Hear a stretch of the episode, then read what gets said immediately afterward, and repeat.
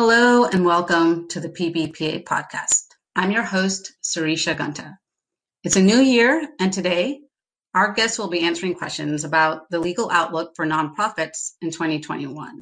Before I introduce today's guests, I'd like to tell you, our audience, a bit about the Pro Bono Partnership of Atlanta. PBPA strengthens our community by engaging volunteer attorneys to provide nonprofits with free business legal services. For more information on who is eligible to be a client or to apply for consideration, visit our website at pbpatl.org. Our website also has tons of resources, including articles and webcasts and previous podcasts that are specific to Georgia nonprofits and their business legal concerns. Please keep in mind that this podcast is general information. It is not legal counsel. Contact your attorney for guidance on your nonprofit's specific situation. And now, to share her insight on the legal landscape for nonprofits in 2021 is attorney and executive director of PBPA, Rachel Spears. Hey, Rachel, thanks for joining me today. Hi, Surisha. Happy to be here. So, 2020 was intense. It was a year full of many major events with COVID 19 at the forefront. For nonprofits, that created concerns around COVID related liability, layoffs, PPP loan application, and forgiveness, just to name a few. What should nonprofits be keeping in mind as they enter 2021 and as COVID starts to hopefully come under control? Well, I think one of the big things in the news right now is the COVID vaccine. And a question we're starting to get from our nonprofit clients is whether employers can require their employees to get vaccinated um, before coming back to work. And we have an article on this. I'm going to refer a lot to the resources that we have available for more information. But generally speaking, employers can require their employees to get vaccinated before coming back to work. There are a few exceptions if an employee has some sort of a religious objection or a um, medical reason they say they can't get vaccinated.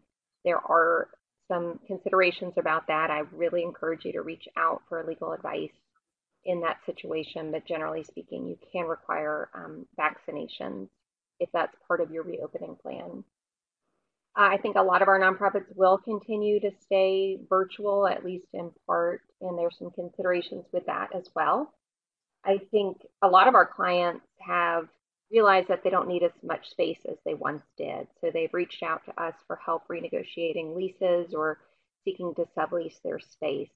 And I encourage you to reach out um, for legal help on that. It's going to come down to what's in your lease and, in some cases, how willing your landlord is to work with you. Uh, one thing to keep in mind if you are renting out space is there may be some tax implications with that revenue. Um, it may be actually taxable to the organization, so you'll just need to get some advice on that as you consider whether or not to do it. You may also have employees who are working remotely from other states. We actually at Pro Bono Partnership have this situation.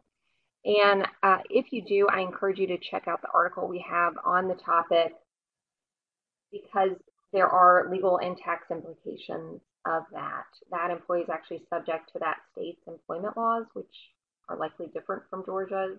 And you may even need to register to do business in that state if you have an employee working from them. Every state is different, so I encourage you to check out that article.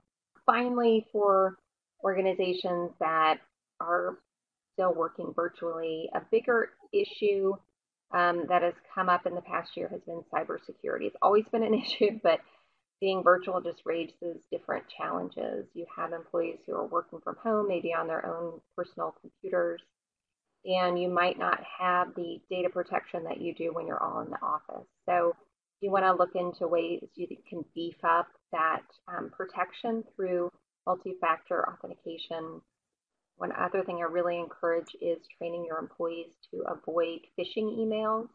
You can actually sign up for programs like that to help prevent those really um, dangerous phishing emails from getting through. We do have, as you mentioned, a lot of additional resources that go into more detail on all these. And to our listeners, um, We'll drop a link to these resources in our transcript and on the webpage for this episode. Rachel, what about COVID related liability? Is that still something nonprofits should continue to be concerned about in 2021? Definitely. Uh, we always are concerned about liability for our clients. We strongly encourage our clients to have liability releases both for the participants in their programs and for their volunteers. And in the past year, we've been helping our clients by adding language to those liability releases that specifically addresses COVID. So that if someone comes into your facility and claims to have been exposed to COVID, uh, that liability release will add additional protection for your organization. Um, but another really important development last summer, the Georgia legislature passed a law providing protection from liability to businesses for exactly that reason. Someone claiming, coming into your business and claiming they were exposed to COVID.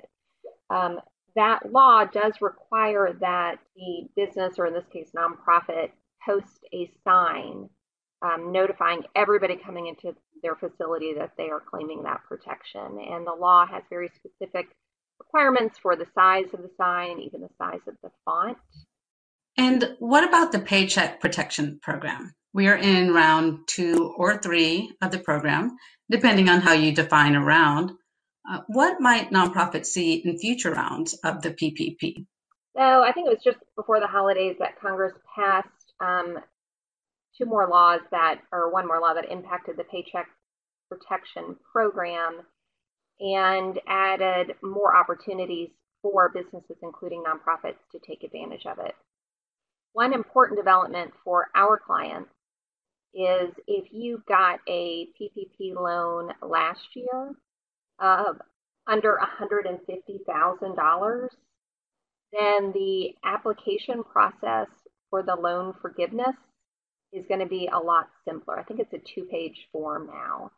So if you got a PPP loan last year under 150,000 like we did, we were definitely holding off on applying for forgiveness in hopes that they would simplify that um, process, and indeed they have. So now is a good time to reach out to your lender about taking advantage of that.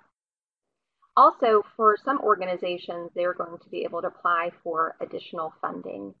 Um, there's an opportunity if you got a PPP loan last year, but for whatever reason did not take advantage of the full amount for which you were approved, you can go back and and now seek out that full amount. Some businesses also have the opportunity to get what's called a second draw or second chance loan, where um, even though you got a PPP loan last year and took advantage of the full amount, you can get a second loan. It's limited to businesses that can show a um, further decline in revenue above and beyond what's called for with the PPP loan. So you want to see if you're eligible for that. And then finally, one other thing I would mention on the PPP topic is we do have clients who are reaching out to us about merging, you know, combining with another nonprofit at this time. And if either of you have a PPP loan, you want to make sure that the attorneys helping you with that merger are aware of that because they will need to um, take into some considerations on how to handle that those loans. I'll just add one more thing. We have a ton of resources on our website when it comes to PPP. This continues to evolve. It seems like every week they're coming out with more regulations, and Robin Miller on our team is having to update us on what's going on. So keep an eye out for the resources on our website along with those legal alerts that we send out. And what about um, the new employee retention credit that was covered in the Consolidated Appropriations Act? So the employee retention credit or the ERC actually came out last year, and we put some information out about it, but we really weren't encouraging our clients to go for it for a number of reasons. Um, an important reason was because if you got the PPP loan, then you were not eligible to take advantage of the ERC credit, and PPP was just a much better option. But now you can, um, that has changed, and you can take advantage of the employee retention credit even if you have a PPP loan. Um, also, they made it a little bit easier to qualify to get the ERC, whereas before you had to show a 50% reduction in gross receipts, now it's only 20%. So if you are looking for additional ways to get some help, in this case, a tax credit, um, then I encourage you to check out our um, resources in, on the ERC and see if you're available. Finally, Rachel, let's talk about what's going to be coming up ahead in other federal and state legislation. Do you have an outlook on items that are relevant to Georgia nonprofits? Yeah, when it comes to federal legislation, like everybody else, you know, we've been watching what would happen in the US Congress, and now we have the answer to that. And you have Democrats controlling both um, the White House and Congress.